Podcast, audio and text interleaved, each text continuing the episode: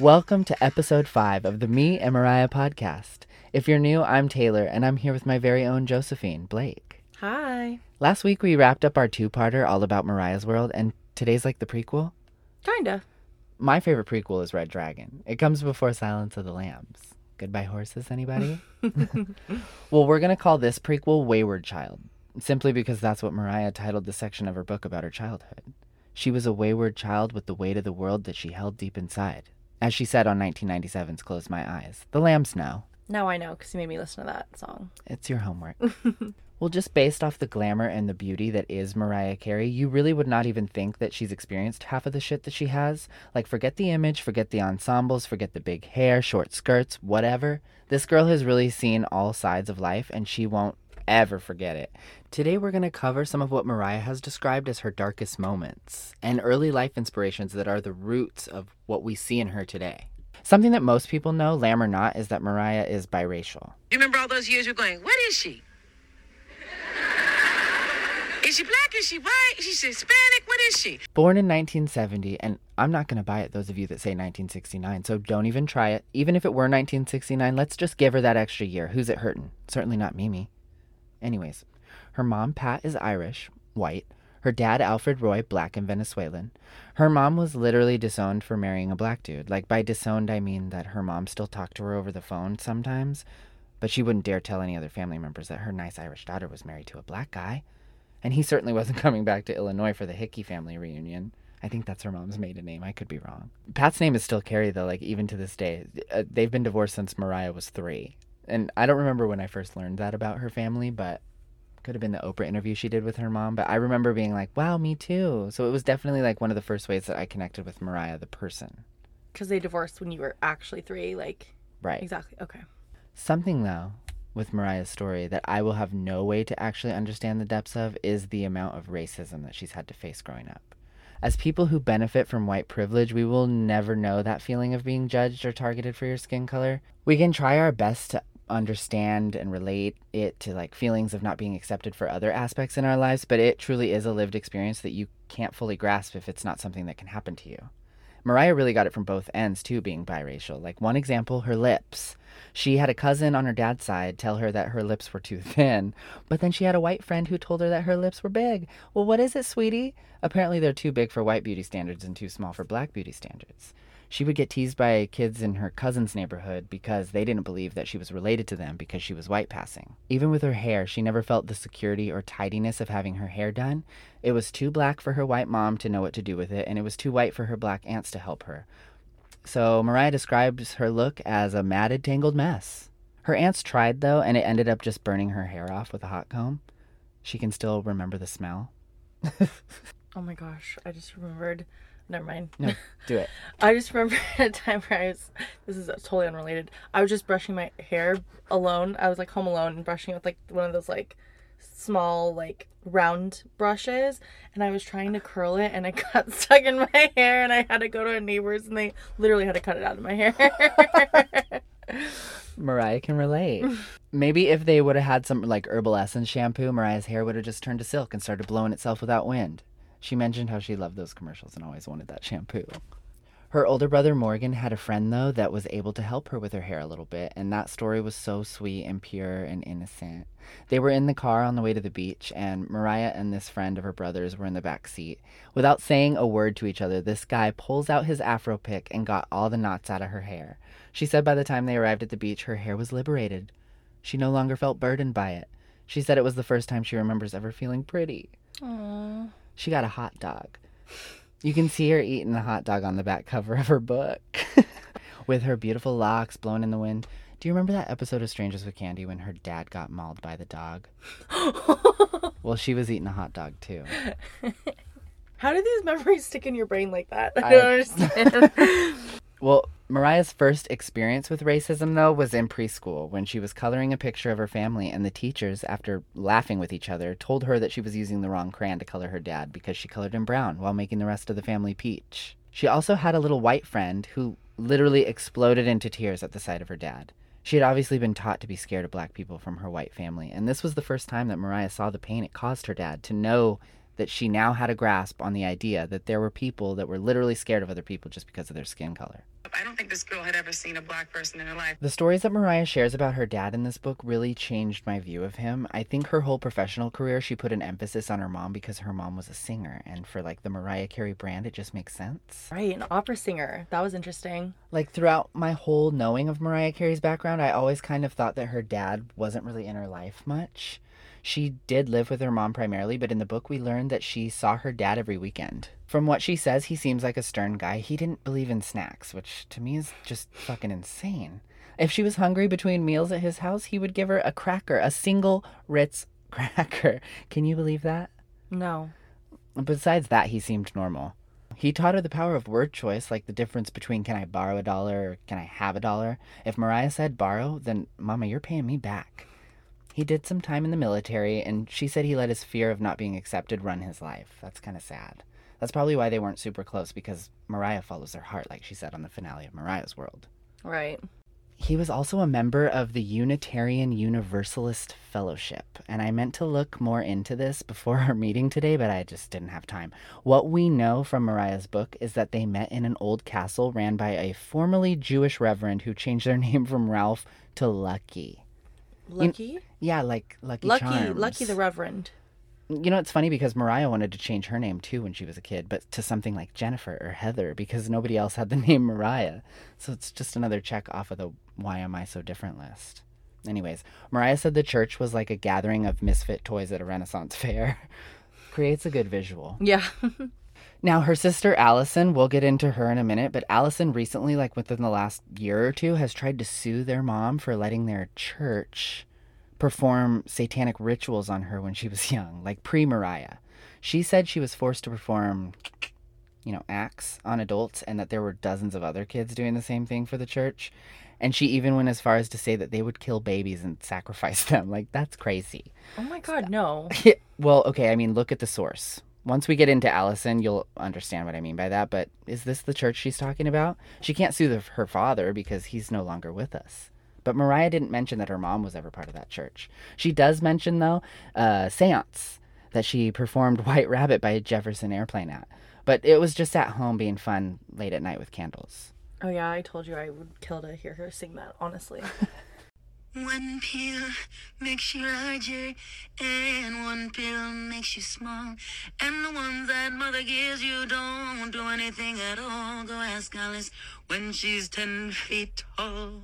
Something that made me sad though in the book was when Mariah got the lead in her summer camp's musical Fiddler on the Roof.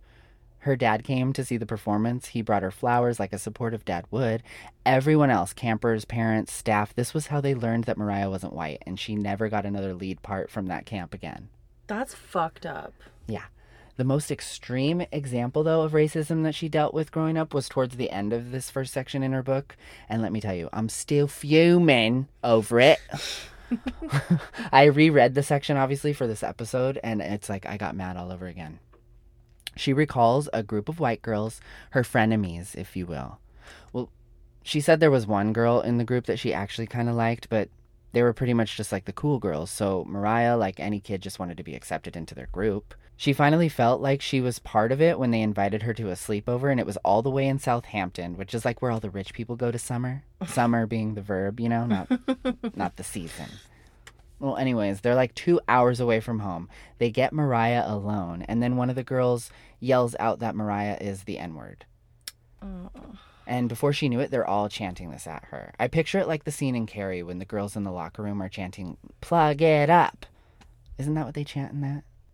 I, I don't remember that. she has her moment. period and Okay. it's whatever it's, it's irrelevant uh, but just think about that for a second these girls fooled her into thinking that they liked her just to lure her hours away from her home just to humiliate her for their pleasure That's so devastating. and only the one girl that mariah kind of liked said something like why are you guys doing this and there was no adult to rescue her she didn't like know what to do she didn't even tell her mom like after the fact because she thought her mom would cause a scene and then it would just be even harder for mariah to exist at school with these girls after that Kids are so mean, but racist kids are like another breed. the That's, next so level. fucked up. And I mean, this made such an impact on her that when she first started getting big with Vision of Love, she went back to the house, and the girl who stood up for her was there and was able to tell her how proud of her she was. Oh my god.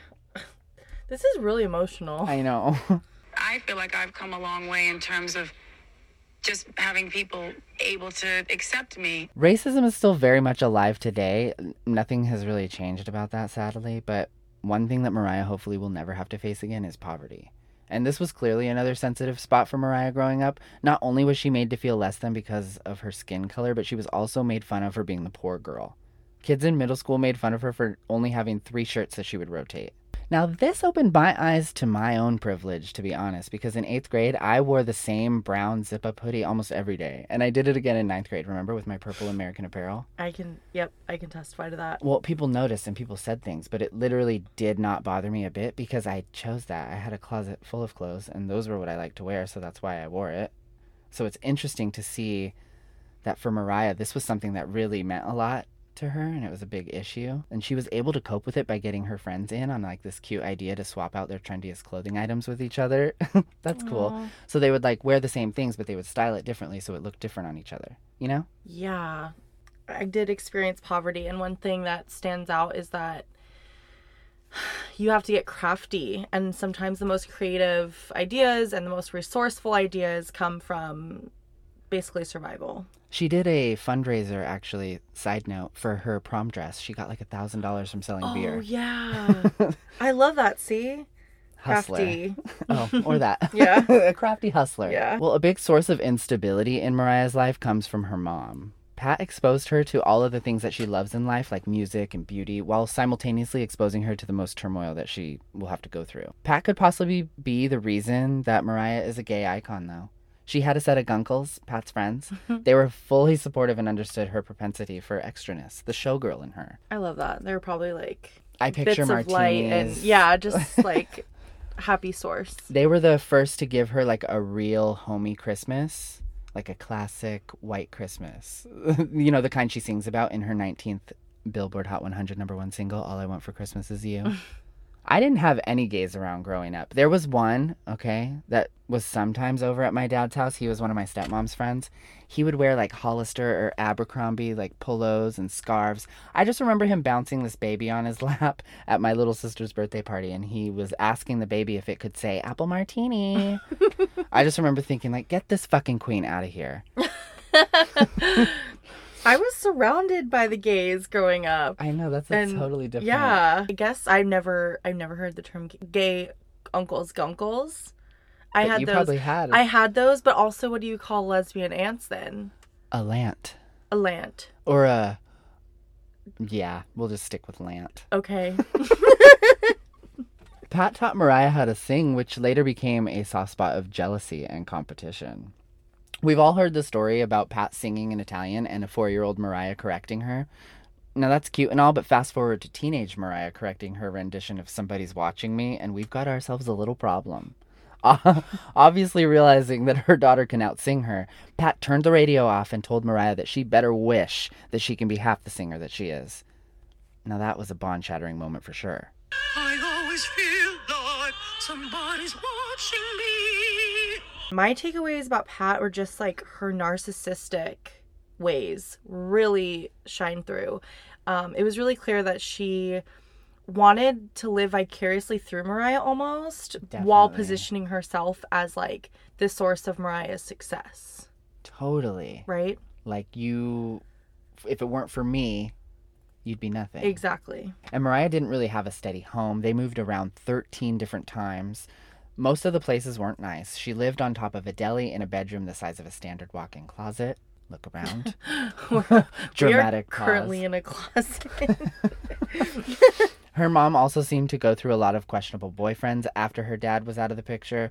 One guy she dated was a man that she had actually been seeing before she married Alfred Roy.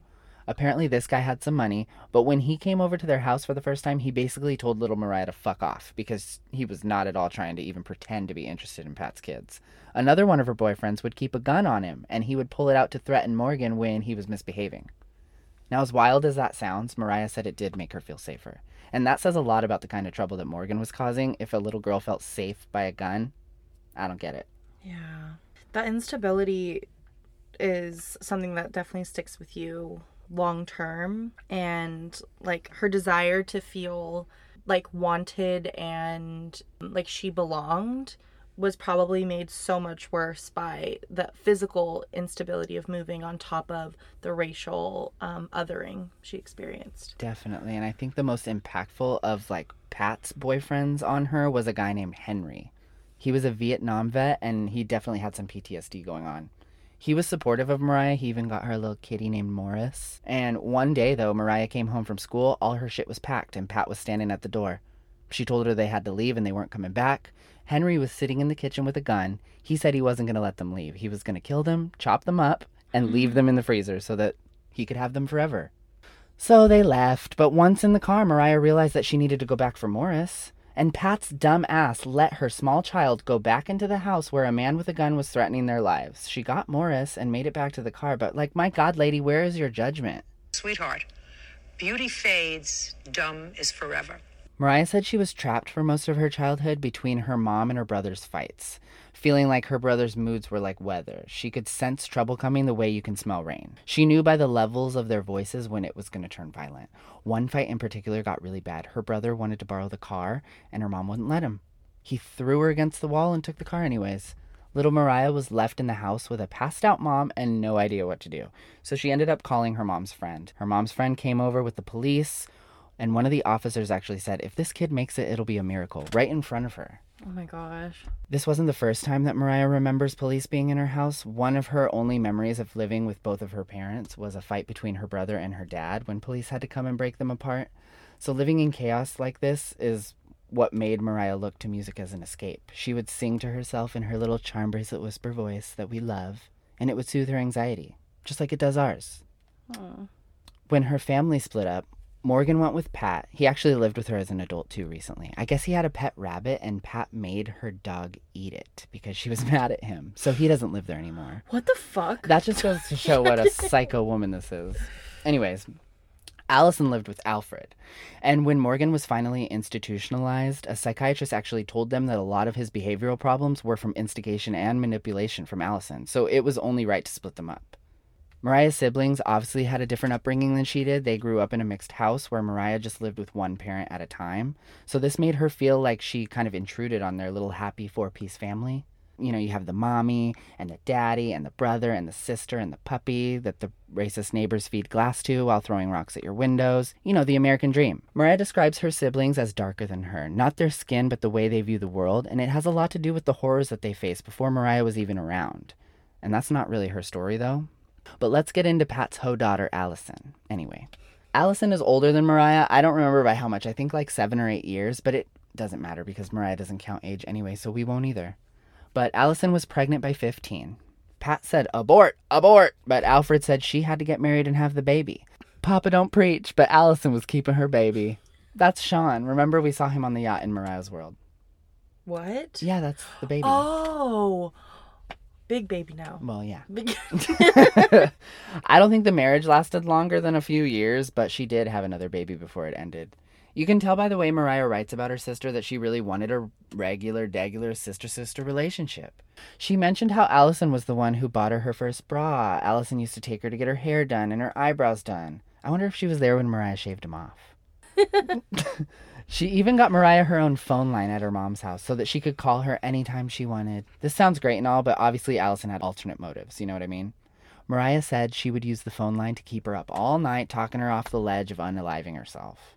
And then she'd have to get up for sixth grade in the morning with only a couple hours of sleep. That's way too much for a child. Now, first of all, if I was Mariah, I would have left this bitch in the dust long, long before she did. If she had given Allison three strikes, she literally would have used all three before Mariah was even 13. And being the giving queen we know her to be, she still paid for countless rehab stays in high dollar treatment centers. So for what? For us to see a teeth optional Allison complain on TV and YouTube interviews that Mariah still doesn't take care of her enough? Mariah, I love you, and I desperately need your help. Please don't abandon me like this. What do you want her to do after what you did to her? Allie, Mama, no. Mariah said it best in the book you can't rescue someone who doesn't realize they're on fire.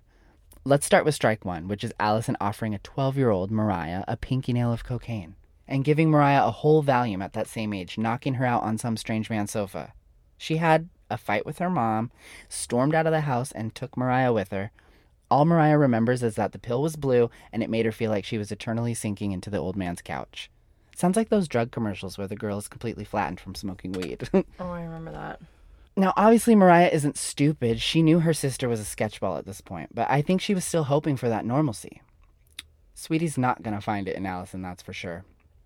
I mean, Allison had a beeper, and this was the 80s. Only doctors and drug dealers had beepers, so that'll give you some clues. Now, for strike two, she took Mariah to meet her boyfriend, John.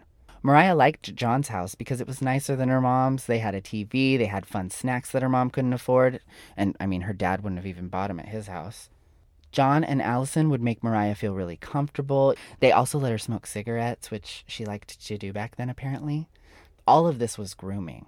Mariah was being groomed, manipulating, masquerading as love. Clearly, John's place was a whorehouse, and Allison was the talent scout, and she tried to give her pimp her 12 year old sister. And we know that because the final time she hung out with them, John came and picked her up without Allison. He took Mariah to a drive in and tried to kiss her. Now, this is a 12 year old girl with a 20 something year old man. Good thing somebody saw them too, because who knows what could have happened. Ah, so fucked up. Mariah said in the book that she can still visibly remember the look on the man's face, and she was so thankful that he was there. The guy who saw them. John got scared, obviously, and took her home, and Mariah never picked up that phone line again. Hmm. But don't worry, Allison still managed to fuck her over some more, even without a regular middle of the night phone call. She was visiting Mariah and their mom, and their dad called. He asked to speak to Mariah, and while little Mimi was on the phone with their dad, Allison was motioning to Mariah, like, don't tell him I'm here. And Mariah thought it was funny and that she was joking around. So she said, Allison is here too. Did you want to talk to her? Well, Allison wasn't joking. She flipped a switch and tossed a mug of boiling hot tea all over Mariah, causing third degree burns all down her back. I mean, was this really the first time she burned her? Maybe physically. I love that she even calls Allison and Morgan her ex sister and ex brother. Oh fuck. the shade. I have some ex family members too. As much as it sucks to admit, all that ass kissing that Stella was doing, she wasn't wrong. I mean, what she said about how gracious and amazing Mariah is. She gave those siblings a lot, and they still will talk to anyone to trash her for a little coin. She's not their ATM with a wig on, like she told Oprah. Her family members are obviously deeply significant to her story, but she makes it clear that they are not central to her existence anymore. Isn't it wild how much crazy shit Mariah's been through? She's literally been able to live two completely different lives. The one she was born into with a lot of chaos and pain, and the one she's created for herself full of butterflies and rainbows. She says it in the book don't live in time, live in moments. And she's had to live in quite a few shitty moments, darling. But here she is. She's a true Easter Bunny, Santa Claus, Tinkerbell. Just completely timeless. With this backstory, I hope our listeners can see why whimsy and fantasy have become natural tendencies for our Messiah. That was one of the biggest things I picked up on actually was um, I started to notice that maybe like the butterfly for instance actually was a symbol of transformation for her. It wasn't just something she clung on to for no reason. Very much. Um like thinking back to Mariah's world, all of those like fantasy moments she created and that dissociation from reality I think she just wants to have as much fun as possible, like we were saying. And now, with even more backstory for her childhood, it's clear why. And I'm glad she's been able to create her own world in her adult life and for her kids. And she's trying to change their existence. yeah, she's really cut that life of chaos off at her. Yeah, the generational curse Yeah, has ended. It's done. Mm-hmm. Job well done, Mimi. Job well done. Good for Yeah. her. It's hard not to be a Mariah fan when you know how much she's gone through and what she's created from the ground up for decades. And there's so much more behind just the music and, like you said, the glamour and the glitz. And we find all this in her lyrics. Yeah. Oh, yeah. There was actually um a quote in Mariah's world that I that really stuck out to me. It was something like she said she was greeting fans, and there was even a moment where she was like, "When you listen to someone's music, that's a relationship." And I just thought, like, wow, she builds this connection with her fan base because I think it's to her an extension of her family. Oh, 100%. It's her chosen family. That's really cool. and we chose to be in it. And there's a wait list. Well, add me to the wait list. 'cause You're on the something's- wait list, Something's baby. changing in me. and we're only five episodes in. We've barely been doing this for a month. I think okay, you've tried to get me to be a Mariah Carey fan for close to ten years. No, Oh, more than 10 years. Over 10 years yes. now. I remember calling you in ninth grade when Obsessed came out and you were on your way to Six Flags. And I'm like, just listen to the song over the phone. And I'm playing my phone up to the computer that I'm playing Obsessed on. And you're like, I, okay. you could. I just wasn't there. I wasn't ready. Well, better late than never. yeah, I'm really attached to her as a person at this point. And the music you sent me this last week, Petals, From the 1999 Rainbow album. that I really liked. So I'm finding that I like her ballads a lot. And her lyrics in that song completely tell this story just in a metaphorical way. Yeah. What you don't see. Yeah, very artistic. What you don't see and what you're not hearing is all of the effort that's put into every episode. And Taylor is sending me countless um, uh, videos, song recommendations, notes, Homework. Homework. Lots of homework. And it's rubbing off on me. Hey, you know what? If I can convert one person in this world in my lifetime, then I think my life has lived for a purpose. Well, I think it won't just be me. Hopefully, if you're listening, you're starting to like Mariah, love Mariah in a new way with this new information. And um, we're really excited to get back to some of our humorous content. Um, But this part was really important, we think, to set the foundation for why Mariah is so great. well, join us next week where we do something lighter. Maybe something fragrant. I don't know. We'll have a fragrant ah, moment. Ah. I did just order eight Mariah Carey perfumes. And so I We'll see. wait to smell them all. I had a moment of mania. It's going to benefit us all because we get to play with some Mariah fragrance. If you think you know what Mariah smells like, why not give us a call? 857 626 4552. Call, leave a voicemail. Don't be shy. Maybe we'll play it next week. Yeah, it'll be fun. Do it. Do it. Do it. Bye. Bye. I will check in and holler back later. Thank you much. Love you, appreciate you, enjoy you.